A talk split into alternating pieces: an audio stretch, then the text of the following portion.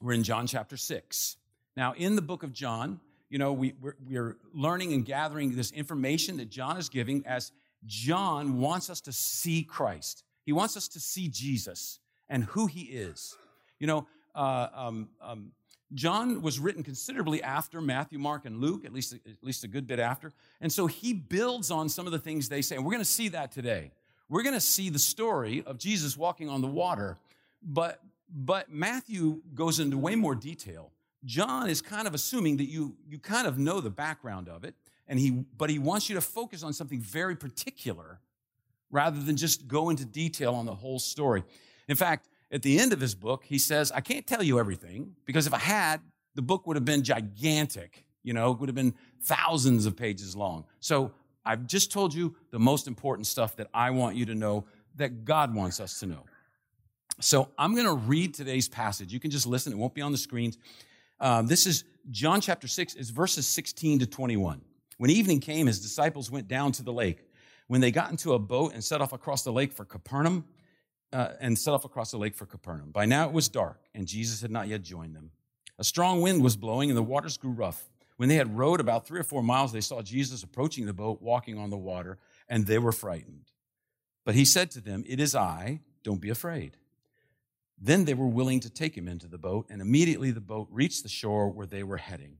All right. So we've been looking at John. We've been seeing how Jesus is declaring things about himself. He's showing things about himself. He's doing things that point to the fact that he is God, that point to the fact that he is the Messiah, that point to the fact that he is fulfilling qualifications that have been set out already in the Old Testament. And so we're seeing all of this, and this is just one more. Now, last week, what did we see? We saw the feeding of the 5,000, where Jesus basically said, I'm the bread of life by doing that. And, and next week, we'll start to, uh, or the next, we'll start to look into the sermon that he taught to follow up feeding of the 5,000, where he declares to them, I'm the bread of life. Well, what's the big deal about being the bread of life? And we're going to look into that. But right now, we want to look at fear in the storm. This is what we're talking about here. And uh, I, you know, all of us are different, I guess, but I love storms. I can remember as a little kid, sitting on my grandparents' porch. They had a big porch screened in and sitting, and thunderstorms would roll through that part of the country, and just watching the lightning crash and the rain blow. And every once in a while, if it was really windy, you know, the rain would hit the screen. And if you see it, the rain hits the screen and then it just becomes a mist and kind of settles on you. And I thought that was the coolest thing in the world. Just standing, sitting on that porch, getting wet, watching lightning crash, hoping it would hit a tree, you know, that kind of thing. And, and I'm still that way. I, I and I, I should ask for a show of hands, but I'm not going to. How many of you, when you, you hear that a hurricane's coming, you're kind of excited, but you're a little bit worried? Because you kind of think, this is cool. Big wins. This is awesome, right? You get a little excited, and then you start to think, and if a tree lands on my house, I'm in trouble, right? So I understand this, the, the scariness, but I also, man, I love it. And unfortunately, I had five kids, and they're the, I put that in them. They're the same way.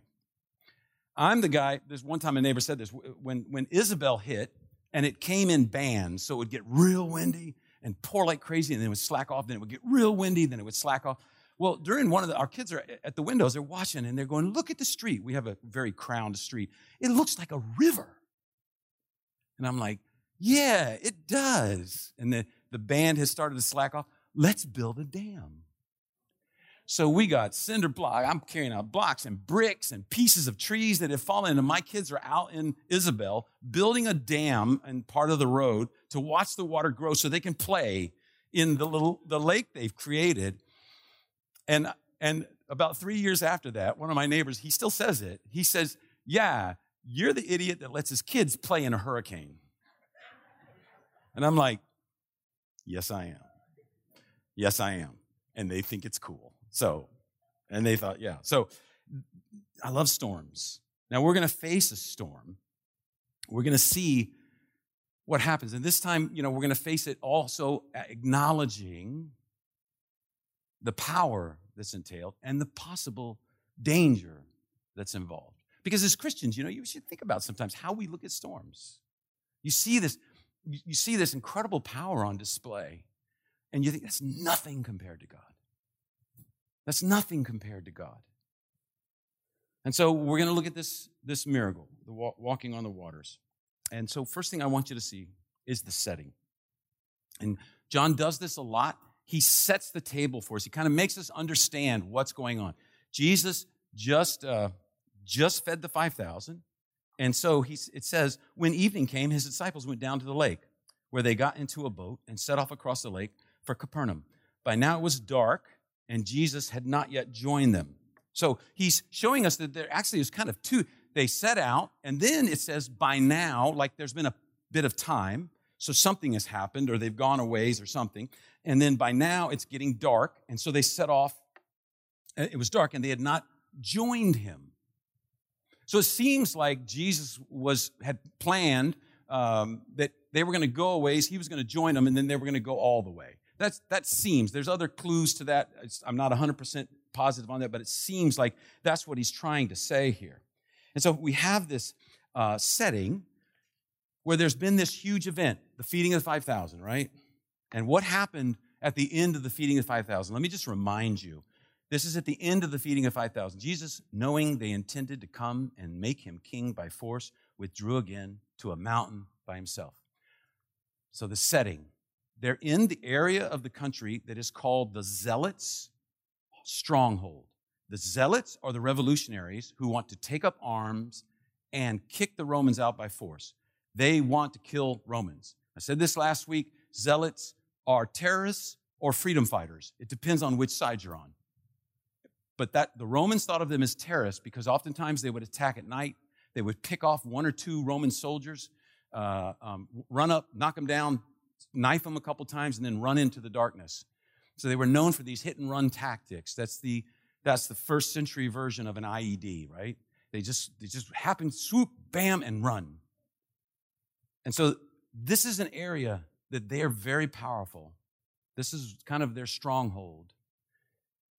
And they have decided, we figured out who our king is. And we talked about this last week. They know what Jesus has done. If the leader of your army can heal people, that comes in handy. If the leader of your army can raise the dead, that's an obvious. If the leader of your army can feed your army, it's a no brainer, right? And so it tells us Jesus knowing that they intended. Now, that word intended is the word that means something that they've been thinking about and they believe now it's come to fruition. They've been thinking about this beforehand. There are people in that crowd that have been saying, You guys listen to this guy because he's the guy. He's the one. He's going to be our leader. He's going to pick up the sword. He's going to kill Romans. So Jesus, knowing they intended to come and make him king by force, the word force, harpazo, is a word that means to ambush somebody, right? It's what they're good at. They said, We're just going to grab him. He's not going to know what happened. We're just going to come up and be talking to him, and all of a sudden, and we're going to make him king, whether he wants to be king or not, because he'll come around. He'll come around. So it's a volatile situation. Jesus knows what's brewing.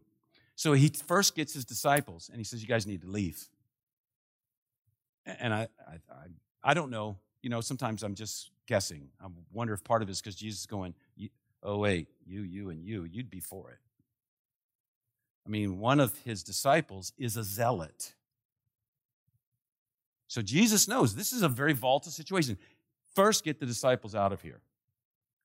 And then he withdrew to the mountain by himself. He went up on the mountain out of sight, but where they thought they thought they could keep tabs on him, I think. And so now it's night, and Jesus hasn't joined them. And so they've gone back out. Uh, seems to be they maybe were going to meet him at his pot, and they just said, no, let's just go to Capernaum. We'll, we'll just go there. He told us that's ultimately the goal, and we'll trust him on that. All right? So that's the setting. Now, here's the storm. Verse 18, very simple. A strong wind was blowing, and the waters grew rough. Now, one of the things that's important for us to understand, uh, you guys know I love history, I love the background, I love all this stuff. The thing that's good to understand is the Sea of Galilee, or the, you'll see it written as the Sea of Tiberias. Also, the Romans always rename things in their own to take over. So, in this sea, in the southeast, there's high mountains and a plateau. huge, fairly, fairly large. So what happens? Very high. So what happens? Cool air pools up there on those high mountains, especially because it's a plateau. So it pools up there. And then it leaks slowly down. But every once in a while, when the wind is right, the cool air rushes down the mountain. Up on the plateau, it's a, it's a very uh, comfortable climate. Down at the Sea of Galilee, it's 600 feet below sea level. It's tropical. It's very hot and it's very humid. So, what happens?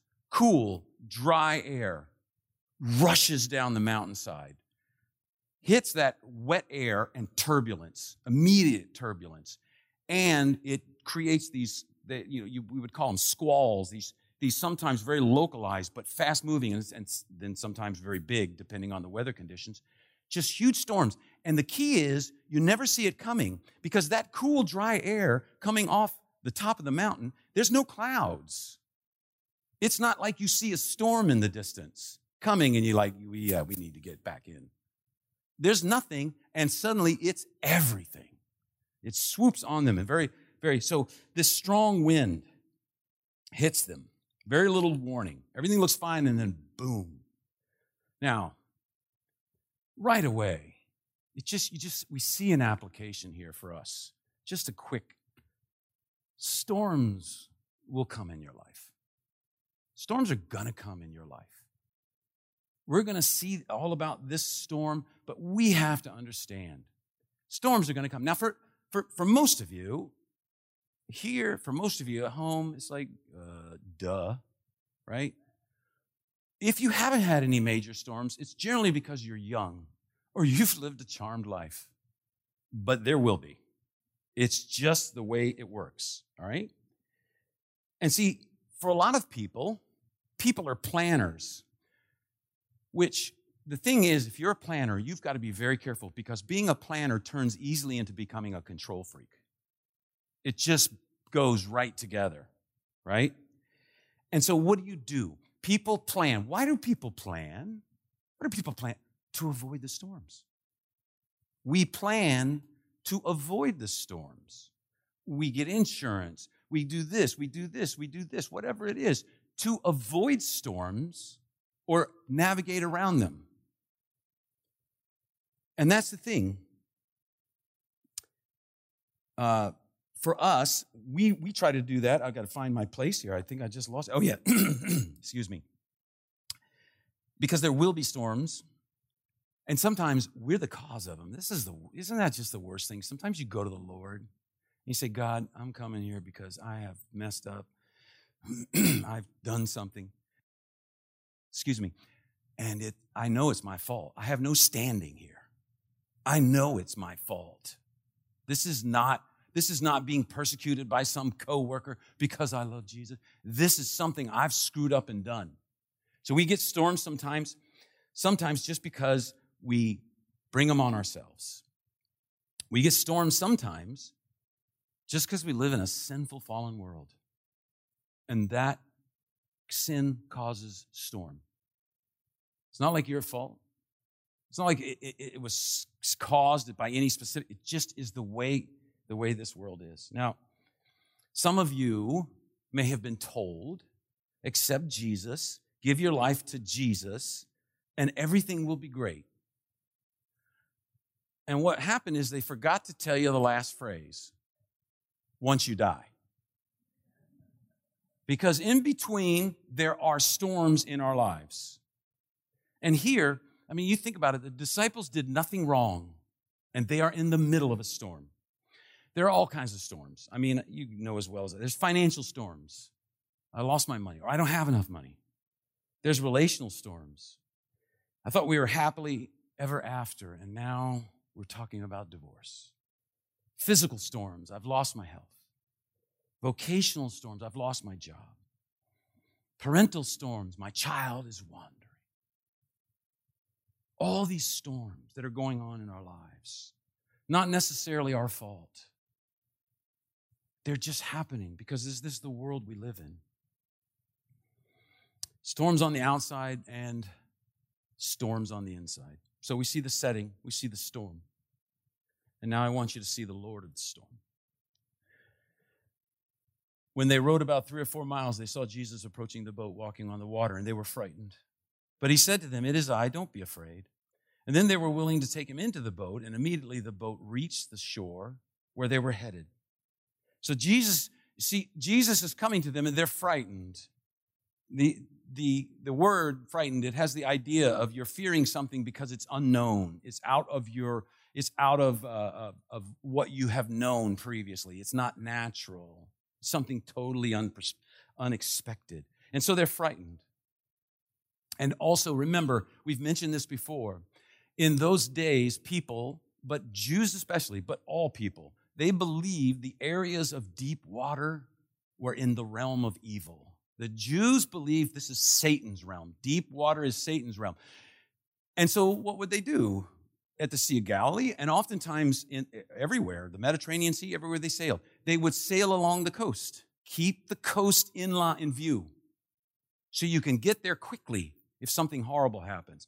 That was a smart thing to do in the Sea of Galilee because these storms came up so quickly. And so they believed this is, this is the realm of the devil. This is an evil place in this water. So anything that happens out here scares us. So you can see with how they've been culturally brought up, they see someone walking towards them on the water, which is what we call a miracle, right? It's what we call a miracle. We don't call it Wednesday because it doesn't happen every week. This is a miracle, right? And they see somebody walking on the water well, their first thought is, oh, this could be good. No. Their first thought is, wrong place, wrong time, dude. It's the devil. It's a ghost. It's something evil. That's their assumption, is that something evil. And so, um, especially if you add on the fact that there's a storm going on, which they assume came because of something evil.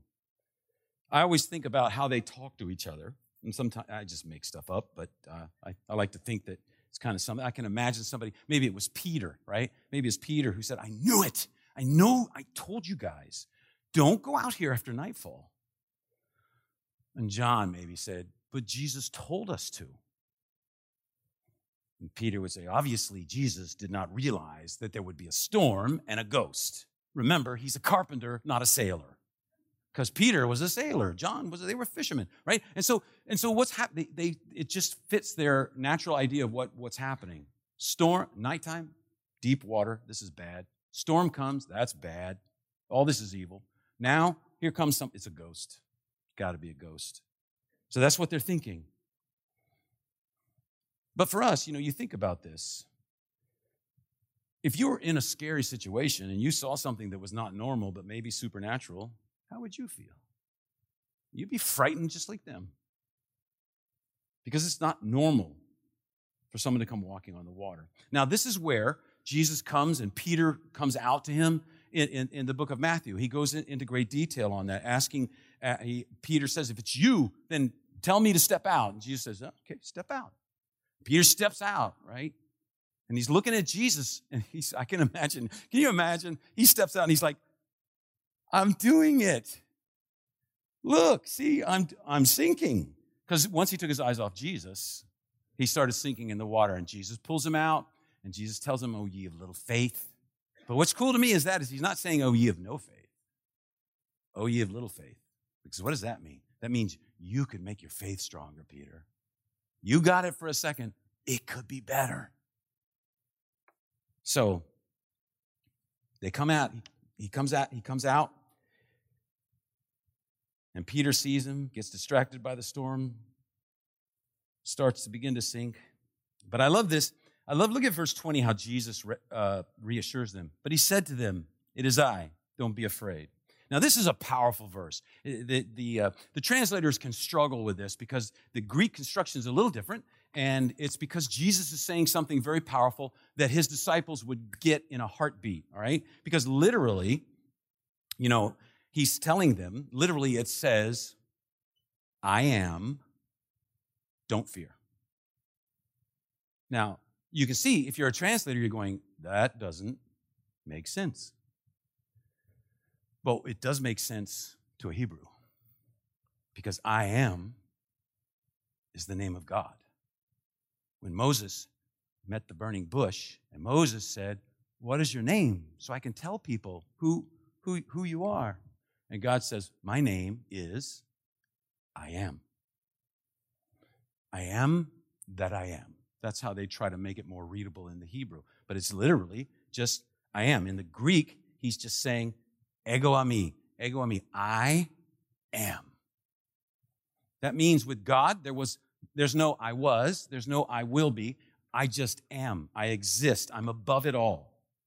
There's no beginning, there's no ending. I just am. He is the unique, self sufficient, holy God. Jesus is revealing to them Jehovah or Yahweh. I am Him. That's me. I am God. This is incredible, but this is incredibly re- reassuring because He's telling them, You're in the presence of God Almighty in the midst of this storm, so don't be afraid about the storm. Don't be afraid about the storm. We are made to be in relationship with God. That's what we're made for. But we decided to go our own way. And, and in many ways, what we did is we decided to become our own God. You can see this so many ways, you know, and, and I don't want to bash, uh, but it's a lot of self help books or podcasts or videos. They can have good stuff to say and they can be helpful. And that is true. But also, they can subtly bring this idea you can be whatever you want to be, you can do it. You are all you need. All you need is the power that is, is within you. And what happens? That can create a false belief that I am self sufficient. If I am self sufficient, then I'm God. But when we come in contact with the creator of the universe, this ultimate power, oftentimes there is a fright. We see our weaknesses exposed, we see our dependence exposed, we just see ourselves exposed. You know, last week I was talking about some of this, and one of the things I said was this can be exciting and scary at the same time. That's what it is. It's kind of like when you're around someone you know is significantly more gifted than you are, or you're around someone who is much more good looking than you are, or you're around someone who's much richer than you are, or much smarter than you are, or on and on and on. You see what I'm saying? And you kind of want to be around them, but also you feel a little bit of jealousy or a little bit of dislike at the same time. Why? Because they show you up. You're exposed. No one else may see it, but you see it. He knows way more about this than I do. She is just, she is so much better. She's more well spoken than I am. He's smarter, right? She's more beautiful. Duh, duh, duh, all those things. And what happens? You feel it. You can like that person and be a little jealous at the same time. And it's the same thing with God. I want Him. I hear this sometimes from people. I want God. But what if I don't get what I want? What if he doesn't give me what I want?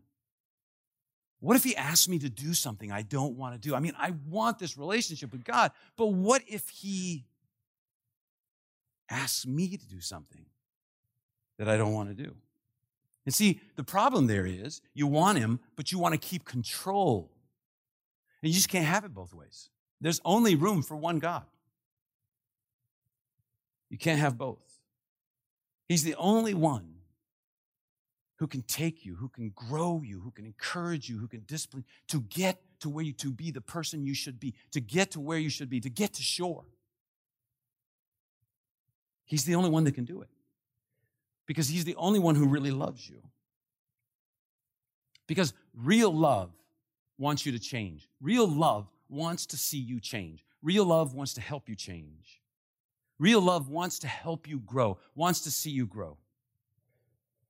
The love that says, Oh, I don't want to bother you. I just want you to be happy just as you are. I never want you to be upset with me.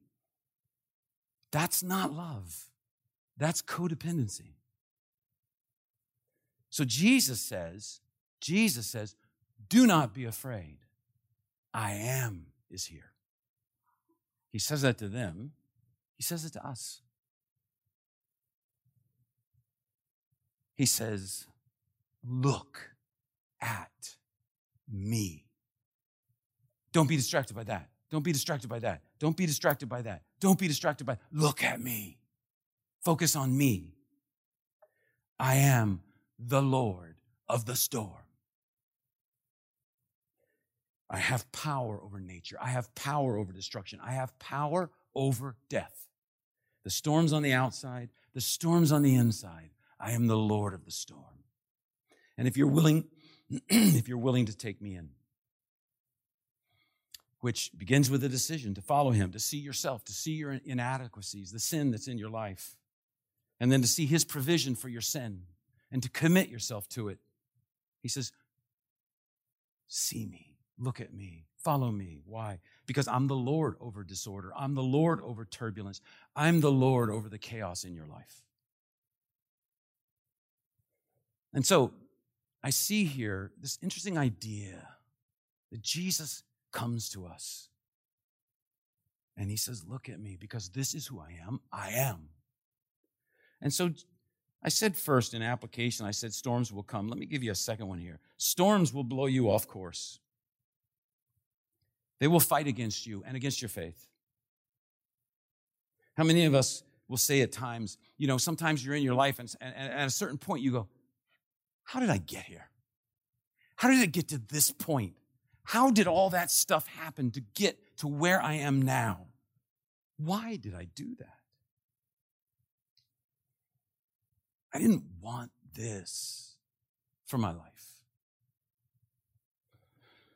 No little kid grows up, you know, and says, Yeah, I want to get married, I want to have kids, and then I just I just want to become so wrapped up in my job that my kids do things desperately to get my love.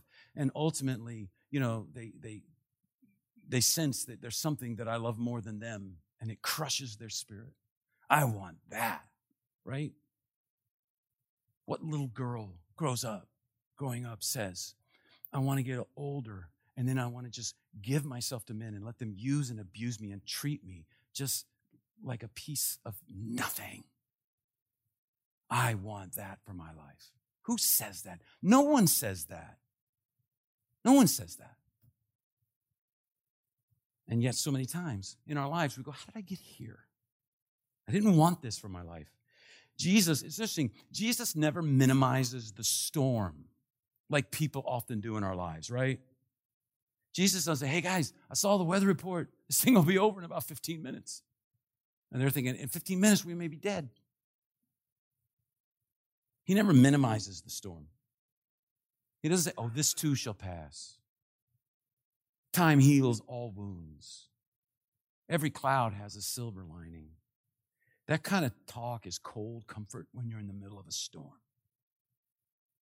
So Jesus doesn't minimize the storm, he maximizes himself. He says, I know there's a storm. Now look at me. Look at me. Focus on me. He says, Take heart. See who I am. I'm in the storm with you. I am your God. So, storms will blow you off course. Storms will shake your foundation. What are you living for? Here's the deal. When you start thinking about what do you live for, if a storm can shake it or take it, it's the wrong thing. Because people have, we all do, people have idols, ways of keeping control of their lives, things that we worship that bow down to. We center our life on it, we build on it, we get meaning and joy and security and self worth from it. And then a storm comes and it shakes your idol. You know, in the book of Job, which is the classic for this, Satan's attack on Job was this. He says, God, he's using you. God, Job is using you. He's just manipulating you so that you will give him what he wants. What does he want? He wants a big family. He wants a lot of crops. He wants a lot of money. He wants a big house. You take that stuff from him, he'll fall, he'll crumple because he's using you. He doesn't love you. And God says, He does love me. Satan says, Prove it. And then Satan is allowed to take those things. This is written and lived for us. And what happens?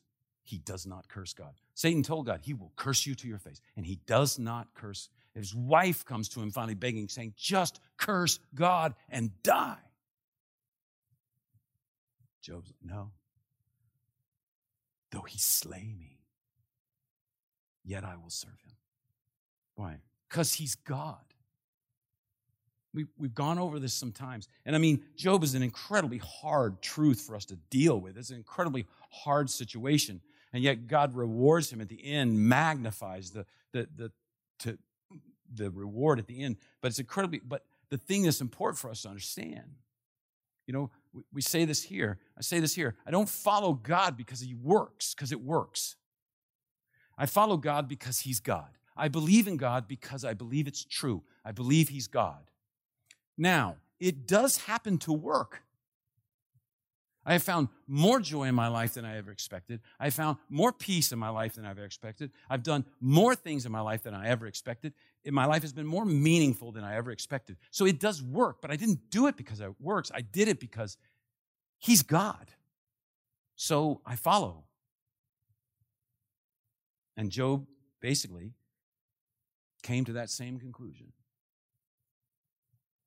In the parable, Jesus tells the parable of the two houses house built on a rock and house built on the sand. What was the thing? Storm. A storm came.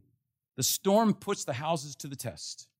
If you build your life on beauty, the storm of aging cannot be stopped. If you build your life on your career, the storm of economic downturn, downturn, or maybe the storm of superior competition, you can't fight. It just it comes. If your life is built on having, finding true love, sometimes the storm of singleness, the storm of loneliness, the storm of rejection, you can't build on that. Those are great things. Beauty is a great thing. A good career is a great thing. Finding love in a lifelong relationship that reflects God and just is an awesome, it's an awesome thing. But you can't build on that. Storms can take that away. Final thing storms can be bigger than you, but they're not bigger than Jesus. Jesus tells them, Look at me, look at me, look at me. I'm the Lord of the storm. Fear only sees the storm. Faith is seeing Jesus in the midst of the storm. All through the Bible, you know, Jesus tells them, Don't fear, fear not. All through the Bible, Old Testament, New Testament, this concept of fear not, because God knows that's one of our biggest problems, if not the biggest. We fall for fear. We make decisions out of fear. We, we live a certain way out of fear. What will people think? What will this person do? What will my parents think? What will my children think? What will, uh, what about this? How will I live? What will I, uh, how am I going to retire? How am I, all those things. So we make decisions based on fear. And he's constantly telling us, do not be afraid.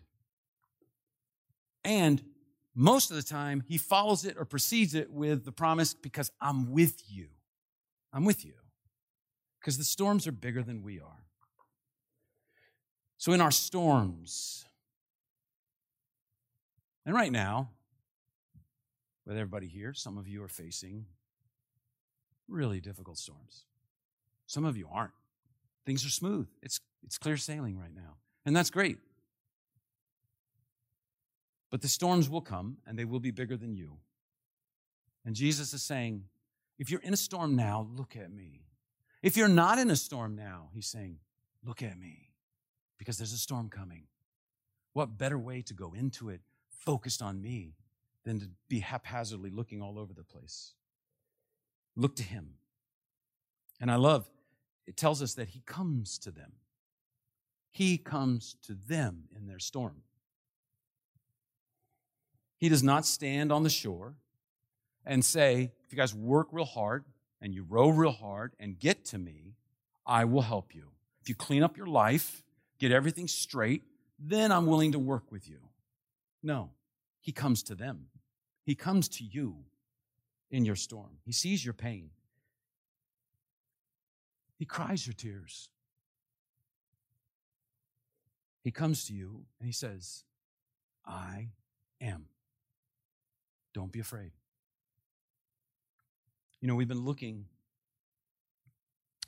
in John and, and in other books as we've studied, and just thinking about Jesus and these declarations, these, these descriptions, in a sense, he tells it, First John tells us, I am, he is light. I am light. I am love. I am life. I am the Lord of the feast. We just saw that. I am the Lord of the storm. Look at me. Look at me in your storm. It's interesting. Um, in Genesis 22, Moses names God. Um, we've talked about the name of God quite a few times. Uh, in, the, in the Old Testament, in the Hebrew, originally, there were no vowels, it was just consonants. And, and then people put in the vowels based on this, how the sentence ran. They, they understood the word, what it would be, and, and they did that. You can do that if you ever try it. Take vowels out of a sentence, and then you can make it make it make sense, but it's because you just saw it. But, anyways, so there's no vowels. And so when he says, What's your name? Right? God says, basically, he says, Yod He Vav He. That's his name. That's what we would translate Yahweh. Uh, people say Jehovah, but that's more of a guess. That's, I think it's not quite right. But it's just Yahweh. And, and uh, we've talked about this. It's very interesting. Those are, those are very breathing uh, consonants. Yod, He, Vav, He. And, and I, I, ran across this guy, and he was writing about the, these old rabbis that used to say, um, they wrote it in, in uh, I think it's the Talmud. Um, they would write, um, when a little baby is born, does it take its first breath or does it speak the name of God? Breath. Yod, hey, vav, hey. Because it reminded them, the name of God reminded them of breath, because it's very breathing. Or they would say, when a person is dying, do they breathe their last breath? Or the last thing they do on this earth, do they speak the name of God? and so we have this name, Yahweh. And Moses, oftentimes, and other biblical writers, then would tack something onto that name to give a fuller description, an idea of Yahweh. And so Genesis 22, he calls, he calls him, it, we, we hear it, some songs are popular, Jehovah Jireh, or it would be Yahweh Yireh, right? And Jehovah Jireh sounds better than Yahweh Yireh, and so people go with that. But it takes Yahweh, the heavy breathing, and it means that means I am. Just means I am. I exist. I have never not existed. And then it adds this word, and the word literally means to see. Yira literally means to see. But what it meant to people in those days was he sees my need and he provides. It became this kind of idea of what it meant. And so when we get uh, uh, Jehovah Jireh or Yahweh Yira in Genesis 22, it's saying God sees you, you, and God provides for you. And it's very specific, it's you. Think about that. God is watching you because He loves you. He's watching you. I was listening the other day to a song um, and they were saying, Jehovah Jireh. And the guy said, He is enough. He's the seer and the provider. So He is enough. And I thought that's so appropriate because Jesus is telling the disciples on the water, in the midst of a storm, I am enough for you. Focus on me because I am enough. And so for us, storms are going to come. They will fight you. They'll blow you off course. They'll fight against you. They will sometimes shake your foundation. And they will be bigger than you oftentimes. And that's when you need to focus on Jesus. All your planning, all your saving, all your working, all your whatever it is won't handle it. And that's why we need Jesus. Let's pray. Father, we thank you for this time. We thank you for your word. We thank you that you are Yahweh Yireh, the God who sees and provides for his children. And as your children, we come to you, Lord. Every one of us is involved, eh, doing different things, struggling maybe sometimes, doing well maybe. And God, we ask that we would focus on you in the bad times and the good times. That we would keep our eyes on Ego Eimi, the great I am And in doing that, we rise, like Peter, we rise above the storm. The storm doesn't go away, but now we are able to get through. And so, Lord, we thank you that you love us. We thank you for sending your son to die for us. And now, Father, help us to live and reflect you as we leave this place. In Jesus' name, amen.